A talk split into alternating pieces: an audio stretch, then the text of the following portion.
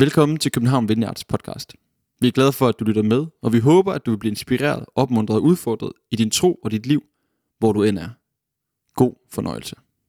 Ja, mit navn er Adam, og øh, jeg kender jo øh, nogle af jer i forvejen, og, øh, og nogle kender jeg ikke, men jeg er kommet her i kirken i mange år, inden vi for fem år siden tog til Helsingør for at plante Helsingør Vineyard. Og øh, ja, vi har været, øh, jeg vil bare lige, vi er mega op og køre, vi har lige været afsted på vores første kirkeweekend som kirke. Og øh, det var mega fedt. Vi holdt kæmpe festmiddag for vores femårs fødselsdag, og det var, ja, det var rigtig stort. Så jeg skal bringe mange hilsner fra Helsingør. Øh, hvis det siger jeg noget, så i hvert fald så er de sendt videre herfra. Øhm, ja. Og øh, i dag kunne jeg godt tænke mig, at vi snakkede lidt om tro. Det kommer måske ikke bag på jer, når I nu er i en kirke. Men øh, jeg synes, øh, der er en historie her fra Matteus evangeliet, som øh, jeg kunne tænke mig, at vi kunne gå igennem sammen, som jeg synes siger nogle øh, ret vilde ting omkring tro, øh, hvad det betyder i vores liv, hvem det er, vi tror på, og øh, som udfordrer mig lidt på en god måde, synes jeg. Og måske kunne det gøre det samme for dig. Så øh, jeg tror bare, jeg vil starte med at læse historien højt for jer. Lyder det okay? Det er fra Matthæus kapitel 8, vers 5-13. Da Jesus gik ind i Kapernaum, kom en officer hen til ham og bad ham, Herre, min tjener ligger lammet derhjemme og lider forfærdeligt. Han sagde til ham, jeg vil komme og helbrede ham. Men officeren sagde, Herre, jeg er for ringe til du går ind under mit tag. Men sig blot et ord, så vil min tjener blive helbredt. Jeg er jo selv en mand under kommando, og har soldater under mig. Og siger jeg til en, gå, så går han hen. Og siger jeg til en anden, kom, så kommer han. Og siger jeg til min tjener, gør det og det, så gør han det. Da Jesus hørte det, undrede han sig og sagde til, ham, øh, til dem, der fulgte ham, Sandelig, sandelig siger jeg, så stor en tro har jeg ikke fundet hos nogen i Israel. Jeg siger jer, mange skal komme fra øst og vest og sidde til bords med Abraham og Isak og Jakob i himmeriget. Men rigets egne børn skal kastes ud i mørket udenfor, og der skal være gråd og tænderskærne. Men til officeren sagde Jesus, Gå, det skal ske dig, som du troede. Og hans tjener blev helbredt i samme time. Jeg vil bare lige bede en bøn om at invitere Helligånden til at komme og tale til os igennem den her historie, og igennem noget af det, jeg vil dele. Så Helligånd, vi inviterer dig til ikke øh, blot at de her ord, at vi hører den her historie, bliver en information, øh, vi kan putte ind i et indre arkivskab, men at det må blive et levende ord, som taler til os, og som vækker noget i os, og som, øh, ja, som du må blæse dit liv ind i det, der bliver talt, og i det, vi hører i dag. Amen. Hvis du ikke har været i Vineyard så tit, så er det her med Helligånden ret stor ting for os. At, at når vi mødes her, så er det ikke bare en tankeeksperiment eller en øvelse, men vi tror på faktisk, at Gud møder os, når vi kommer sammen som kirke, i form af sin Helligånd. Og nogen kan opleve en stor fred øh, og en ro, og nogen kan opleve en helt vild energi lige pludselig.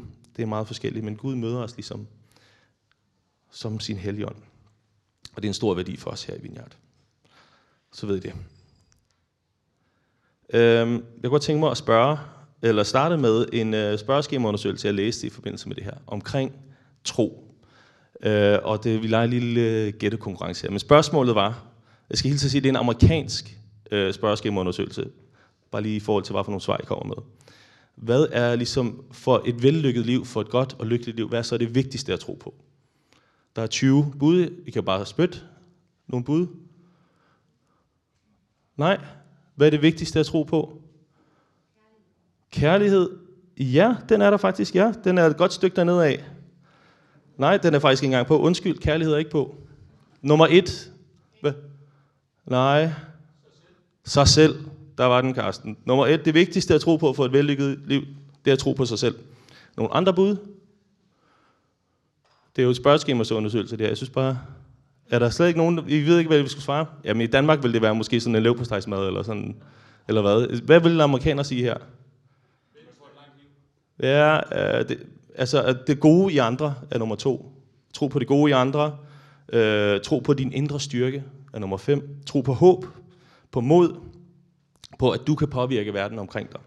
Det er nogle af de her sådan ting, de top 20 år, nogle af de her ting, som er vigtige for at ligesom vi lykkes som et liv, for et lykkeligt og godt liv. Det er nogle af de vigtige ting at tro på. Giver det mening? Sådan at man kan svare på den måde? Altså Gud optræder ikke på listen, kan jeg for eksempel svare her. Ikke? Det kunne vi jo tænke noget om. Hmm. Men jeg tror, tror nogle gange, det her med tro, øh, det, vi, øh, vi taler tit om tro som en relation med Gud her i kirken, og, øh, men tro er sådan et, et, et ord, vi ikke har patent på i kirken, vel? Altså, der er jo rigtig mange øh, aspekter af verden og vores liv, hvor at tro kommer ind i det. For min egen del, så øh, begyndte jeg at spille fodbold igen for nogle år siden, efter cirka 25 års pause. Og øh, der i starten, skal vi sige det på den måde, jeg startede på fodboldhold, det viste sig at være en helt ungdomshold, fra et U19-hold, der blev rykket op og var senior. Og så var jeg så mig på en 2-33 år, som blev sat på bakken, hvis vi var foran 6-0 øh, de sidste 5 minutter. Og der kunne træneren jo godt finde på at råbe, tro på det, Adam. I starten i hvert fald. Øh, ikke? Tro på det, du kan godt. Ja, vi, øh, ud med dig igen, tak. Øh, så, videre. så det er jo sådan et ord, et eksempel på ligesom det her med tro, hvordan vi kan bruge det i vores sådan, hverdagsliv. At tro på det, man skal også tro på det. Og, øh, jeg ved ikke, om I selv kan komme i tanke om nogle eksempler. Det var det eneste, jeg lige kunne komme i tanke om øh, lige her. Men tro øh, er ikke bare sådan en, en arbejdstese, vi arbejder med. Og det kan vi nogle gange sådan, tro kan blive en lærer eller nogle læresætninger, en eller anden en antagelse, vi har omkring vores liv, og så kører livet bare videre. Kan vi nogle gange forestille os, hvis vi bare sådan stopper op og tænker over tro? Men tro former jo virkelig vores liv. Når min træner råber tro på det, så former det jo mig i at prøve at sætte ham, den store øh, den store øh, bak, jeg står overfor. Øh, det former vores måde at se verden på, når vi står op om morgenen. Det former vores tanker, som former vores beslutninger, som former vores handlinger. Og det er jo med til at sætte rammerne for, hvad der er muligt i vores liv ofte. Tror vi på, at tilgivelse har en effekt, øh, er godt, øh, eller tror vi sådan lidt, det, det, ved ikke, det gør ikke nogen forskel, om jeg tilgiver den person eller ej. Altså, former det os? Vores liv, på at der kan være en genoprettelse i en gammel relation, på at jeg kan sætte ham, jeg står overfor på fodboldbanen, og sætte den lige i krydset. Det danner rammerne for altså, den drøm, jeg har om øh, det arbejdsliv, jeg vil have, eller den øh, relation, jeg vil øh, have, det ægteskab, jeg vil have, osv. osv. Tror jeg på, at de ting er mulige, så, øh, så kan det begynde at forme mine, mine beslutninger og mine tanker omkring det. Og det er jo inden vi overhovedet begynder at snakke om, det her med tro på Gud. Det her kan komme til at forme os selv og verden omkring os, det vi tror på. Og der er, jeg læste et citat her, ja, man skal jo altid huske at tage, hvem der har sagt det med, men det har jeg simpelthen glemt her, men en, øh, en teolog, der siger, at det, vi tror om Gud, er måske det vigtigste, der er at sige om os, hvad vi egentlig tror, Gud er.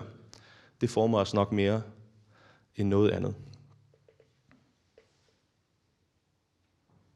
Og øh, hvad tror vi om Gud? Hvad for nogle billeder dukker op i dit hoved, når vi taler om Gud? Jeg ved ikke, om I har sådan, hvis I lukker øjnene og forestiller jer Gud, hvad for nogle billeder, der ligesom dukker op for jeres indre øje. Hvem er ham her, Gud? Og der kunne jeg godt tænke mig, at vi kunne gå ind og kigge på officerens tro i den her historie. For den har udfordret og opmuntret mig til selvom jeg kan være i tvivl om mange ting, og ikke altid ved, hvad jeg skal sige om Gud, så er der et eller andet her, som, øh, som jeg kan vende tilbage til i officerens tro. Øhm.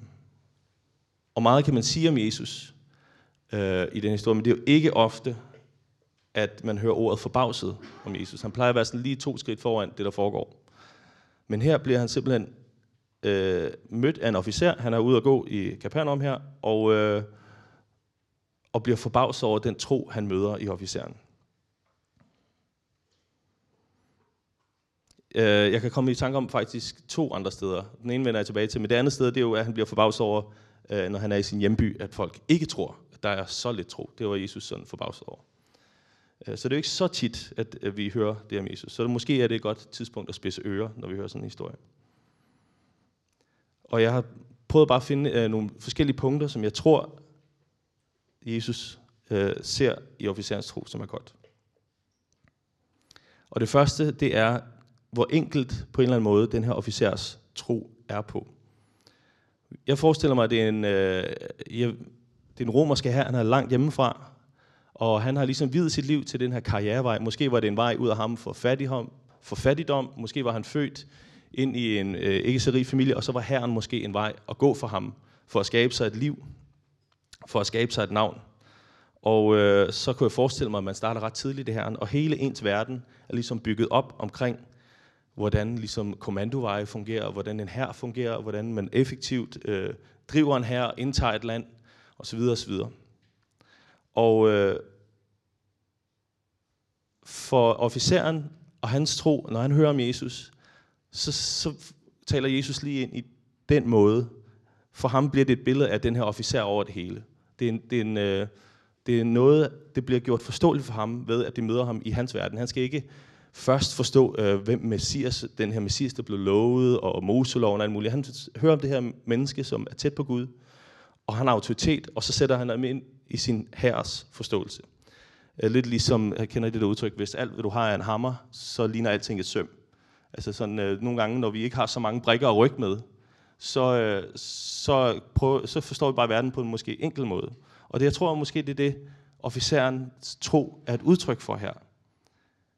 Han, sætter, han kan putte det ind i, i en verden, han kan forstå, og øh, han forstår det her med en her. Han forstår, at hvis kejseren siger i Rom, flere tusind kilometer væk, nu skal I indtage denne provins, nu skal der slås hårdt ned, nu skal vi opkræve skat, så kommer kejseren jo ikke selv hen og opkræver skat, vel, eller indtager det der. Han sender sine soldater ned ad geledene osv., indtil det ender ude ham her officeren, som så tager sine soldater med sig og gør det, han har fået besked på.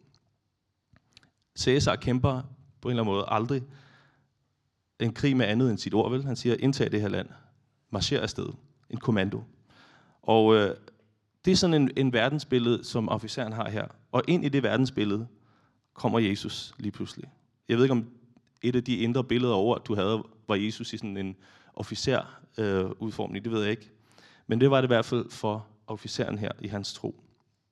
Og Jesus stopper ham ikke og siger, nu skal du lige høre Israels historie her, og hvorfor jeg er kommet, og det ene og det andet. Jesus møder ham, han ser troen i, det er den her verden, som øh, han befinder sig i, og i det så åbenbarer Jesus sig for ham. Giver det mening? Det er sådan en enkel måde.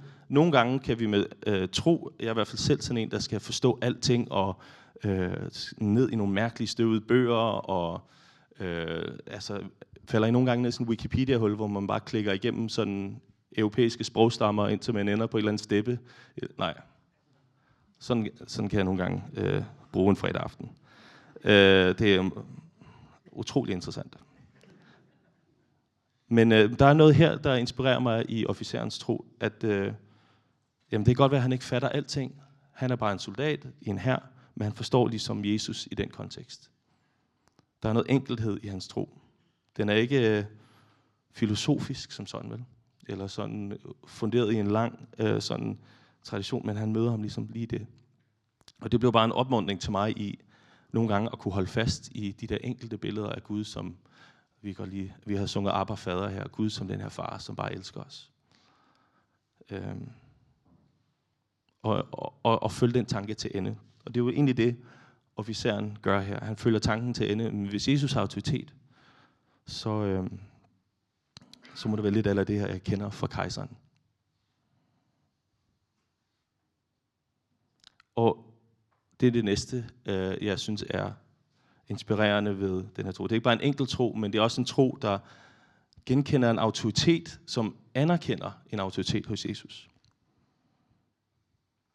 Og ikke nok med, at han anerkender den, han underlægger sig den. Og det er jo lidt vildt faktisk, for han kommer som officer. Måske har han sin fulde rustning på. Øh, måske er der sådan en, øh, har I set Asterix og Obelix, der er altid sådan en, der står med sådan en ørn, sådan en spyd med ørn på. Og ligesom det romerske imperium kommer frem med officeren. Han bærer den autoritet med sig, kejserens autoritet med sig. Men han genkender Jesu autoritet og underlægger sig den, ikke bare sig selv, men nærmest hele det romerske rige. Når han siger, jamen jeg er ikke værdig til, at du kommer hjem i mit hus.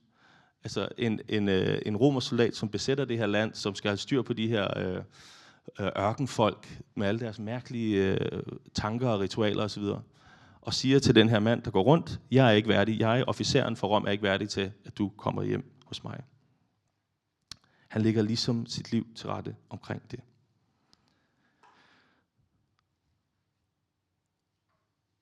Og i det, så opdager han jo noget lidt vildt.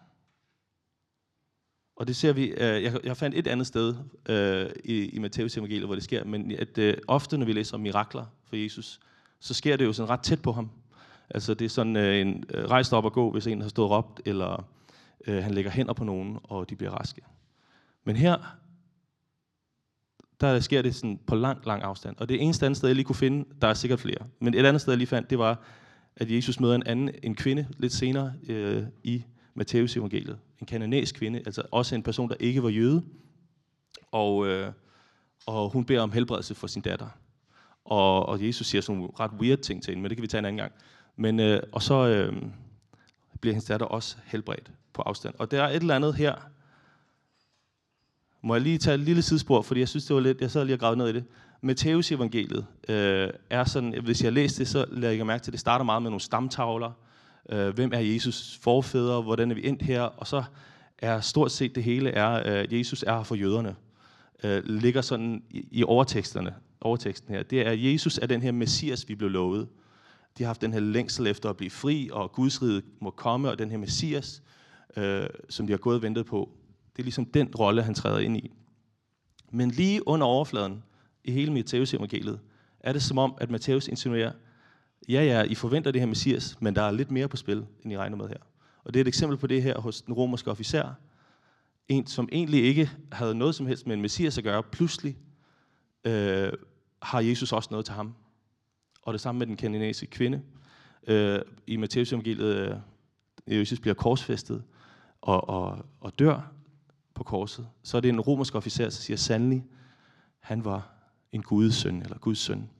Så hele tiden under overfladen i Matteus evangeliet er det som om, han taler til et jødisk publikum, den der messias, I blev lovet, øh, det, det er ham her, men han er mere end det. Så ligger der de her underlige små historier, som først, og så, og så til sidst i Matteus evangeliet får vi jo så videre Jesus, når han er opstået, at vi skal gå ud til Judæa, som er helt til verdens ende. Ikke? Så der er hele tiden den her subtile undertekst her. Og det træder ligesom frem her, at Jesus er ikke bare den her messias, der lokalt giver mening for nogle jøder, der har en lang historie med at vende på en messias. Men han er faktisk, hans, han, han er sådan lidt, han, hans kraft rækker ud over det. Han går fra at være sådan en konkret historisk messias til at være sådan en universel Kristus, verdens frelser, ikke bare Israels frelser. Og jeg synes, det er sådan ret, øh, ret øh, fedt litterært lille trick, han bruger her, med at de her folk, der kommer ind, Matthæus, når han fortæller sin historie om, han er mere end den messias, vi, vi forventede. Så vi, vi ser, at han er klar til at genkende den autoritet. Han er ikke bare jødernes konge. Der er et eller andet her, som også må gælde for mig. Der er en sandhed i det, han siger, som også må gælde for mig. Der er en kraft i den, han er, som også må have en betydning for mit liv. Giver det mening med det lille øh, sådan afstikker? At at når vi genkender den autoritet, den der tro, så er det ikke bare sådan, at Jesus giver mening i måske i min lille kontekst, selvom officeren er ligesom forstår Jesus i sin kontekst, men at det også rækker ud over de rammer, som jeg nogle gange kan stille op for Jesus. Han hele tiden springer den der boks, vi er nødt til at have ham i, for at kunne forstå ham nogle gange. Ikke? Og så springer han den, og så lærer vi noget mere. Så det var det, det første, det var det her med en enkelhed. Det andet, det her med at genkende og lægge sit liv omkring den autoritet, han ser i Jesus. Og så nummer tre, som jeg synes er vildt, det er jo det her med, at han ikke tvinger sig adgang til, øh, til Jesus. Altså, han kommer ikke som officer og siger, jeg har krav på. Altså, jeg har krav på, jeg, det er ligesom mig, der bestemmer her. Mit verdenssyn, den måde, det er Rom, der bestemmer her. Det er Rom, der er øverst. Den gælder også her. Du skal indordne dig under mit verdenssyn her. Og vi hører lidt om den her officer også i Lukas evangeliet øh, som en, der er egentlig ret venligt stemt over for jøderne, hjælper dem med at bygge synagoger, og er sådan, du ved, kan man sige, øh, kommer jeg måske ikke med den samme herskermentalitet, som man kunne forvente af en romersk officer. Så der er noget i ham, der også øh, kan man gøre plads til andre. Men han kommer ikke med det her krav om, nu skal du komme med mig, du ved, følg med mig, og så øh, ikke spørge, stille så mange spørgsmål, nu tager vi bare afsted. Han kom ikke som en, der havde særlig adgang til Jesus, som kunne gøre særlig krav på ham. Selvom han jo nok kunne have gjort det, kunne have ført, med, ført ham med sig. Og der er et eller andet i det, som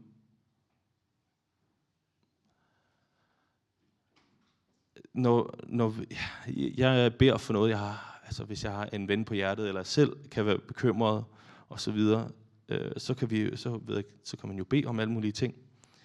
Men det er bare sådan, den her historie har også lige vendt på nogle ting i mig, i forhold til at tænke, alt hvad Gud gør og giver, gør han ikke, fordi vi har krav på det, men det er, fordi han frit vil give det til os. At når vi kommer til Gud i bøn, når vi møder ham, så står vi ikke med en eller anden, der venter på et rigtig godt argument, eller tilpas meget patos i vores bøn, øh, for at det ligesom udløser øh, det, vi har brug for. Men det er en far, som frit vil give til os. Så det hjælper mig i forhold til min tro, ikke altid at gøre krav øh, på det, jeg synes, jeg har ret til, når nu jeg har været så sød, Jesus. Når nu jeg har været så god. Når nu øh, jeg har slidt så hårdt. Så kommer jeg ikke... Jeg ved, der er noget i, i det, Jesus bliver forbavset over, at det er en officer, som kommer ikke at kræve sin ret, men beder om en gave. Giver det mening? Det kan være, at det gør. Det sidste, jeg bare tænker på, som ramte mig her, det er, at officeren ydmyger sig, så vi ser her i den her, men han gør det ikke for sin egen skyld, vel? Han gør det for en af hans tjenere skyld. Og øh, vi ser jo sådan, det er jo sådan, vi forestiller os, at en ægte officer skal være. Ikke? Tænker på sine mænd før, ligesom øh, jeg snakker lige om Band of Brothers med nogle venner. Har I set den serie? Øh, sådan en anden verdenskrigs, verdenskrigs øh, serie. Men der er i hvert fald ham her, jeg kan ikke engang huske, hvad han hedder nu, men han er ligesom kaptajnen, og han er ligesom den store held. Han tager alene op på bakkekampen og ligesom udraderer øh, fjendens øh, position og så videre, og vil ikke sætte sin mænds liv på spil over sit eget og så videre. Han er sådan et billede på den ægte heldemodige amerikanske officer, som ligesom vinder krigen. Og øh, jeg ved ikke, om det, er, om det er virkeligheden altid er sådan. Men her der, der møder vi en officer, en af rang, en som egentlig kan stå med skuldrene spredt, som ydmyger sig ikke bare for sin egen skyld, men for hans tjeners skyld. Han sætter en af de sidste i hans husholdning som en af de første, som om det var kejseren selv, der var syg. Og der var noget her, hvor øhm, jeg tænker tit, at min tro kan meget ofte komme til at handle om mig selv. Mit trosliv kan meget ofte handle om, øh, hvordan kan jeg få det bedre med mig selv, eller øh, hvordan kan jeg finde mere fred, osv. Og det er helt 100% en del af tro. Men vi er, vores tro er ikke bare til for os selv. Det er også derfor, vi har kirke. Det er fordi, tro er noget, vi deler, og det er noget, der skal få lov til at forme der kommer til at forme verden omkring os, om vi vil det eller ej. Øh, kirkefædrene, som øh, jeg, de sagde det tit, så jeg har ikke lige fundet, hvem det er, men det, de havde det her ordsprog med at sige, ingen bliver frelst alene, og ingen fortabes alene. Vores tro er noget, vi er fælles om. Det er ikke bare noget, vi sidder med hver for sig. Så vi går også i forbøn for hinanden her. Vi skal have forbøn her senere det er det her med, at nogle gange, så er vi ikke i stand til at komme hen til Jesus selv, så er der nogen, der går i forbøn for os. Og det øh, er øh, så vigtig en del af vores tro, at det ofte, så ofte bliver Jesus mødt med spørgsmålet, hvordan kommer jeg ind i Guds rige? Hvordan kommer jeg ind i Guds rige?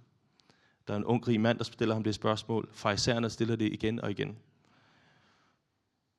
Og han svarer jo øh, godt for sig og så videre Jesus, men de går altid nedslået derfra. Øh, de her, fordi det, fordi Jesus på en eller anden måde, sådan, det handler ikke så meget om, øh, din tro handler ikke kun om dig, vel? Det handler også om verden omkring os, hvordan det former os. Hvordan bliver de sidste de første? For eksempel når vi går ned på Hulgårdsplads og snakker med folk. Øh, og bare giver et lille stykke af vores liv for øh, at møde dem der, hvor de er. Høre deres historie.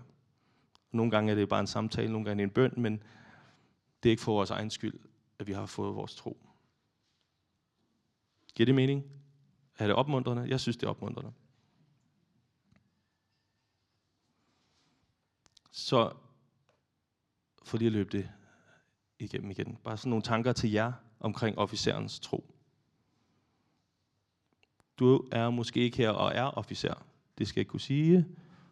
Ingen striber på skuldrene, ser det ud til herfra. Men hvordan oplever du egentlig Gud åbenbare sig for dig i din verden? Jeg tænker, at du ved, der er rigtig mange historier i det Nye Testamente, Jesus fortæller om, øh, om at låne penge. Måske du, den giver det mening for dig, hvis du er i banksektoren, at det her med, at Jesus er den her långiver, og han eftergiver gælden, who knows. Altså, der er alle mulige forskellige billeder, vi kan gøre, hvor Gud gør os faktisk forståelig for os. Han møder os. Vi behøver ikke at have en doktorgrad i øh, alt muligt. Gud møder os og forstår os der, hvor vi er. Hvis du er pædagog, så møder Gud dig måske som den her øh, helt exceptionelt gode pædagog, som bare møder os lige der, hvor vi er i vores besvær, og når vi kommer galt afsted. Og måske særligt, hvis du har haft et eller andet barnetro, øh, et oplevelse med Gud, eller en eller anden historie i søndagsskolen, der bare har hængt fast og været en opmundring for dig. Og så måske spørge dig selv, hvordan former det egentlig mit liv, det her? Fordi nogle gange, det er rigtig godt Gud så, godt så forståeligt, men nogle gange kan vores forståelse og vores billeder af ham også blive til sådan nogle afguder, og så stivner Gud og bliver sådan helt fastgjort. Så måske er der også nogle af de her tanker, når du reflekterer over det, tænker, måske er jeg nødt til at give slip på den her øjeblik, og så sige, måske er Gud ikke helt, som jeg troede, han var. Og så i fællesskab med kirken, så er jeg helt sikker på, at Gud møder dig igen. Og måske øh, ser du billedet på en ny måde, eller ja, hvad det kan være. Det er specielt det her farbillede, ved jeg, der er rigtig meget, øh, der er rigtig meget bagage med det, ikke? hvis vi har haft et, et, et besværligt forhold til vores far, måske slet ikke kendt ham. Hvordan kan vi så relatere til det billede? Så det har jeg bare lyst til at opmuntre dig til, og invitere dig til, at, at Gud vil gerne møde dig lige så, på en måde, så du forstår det. Og det, du behøver ikke alle mulige forudsætninger. Gud giver sig til kende i din virkelighed.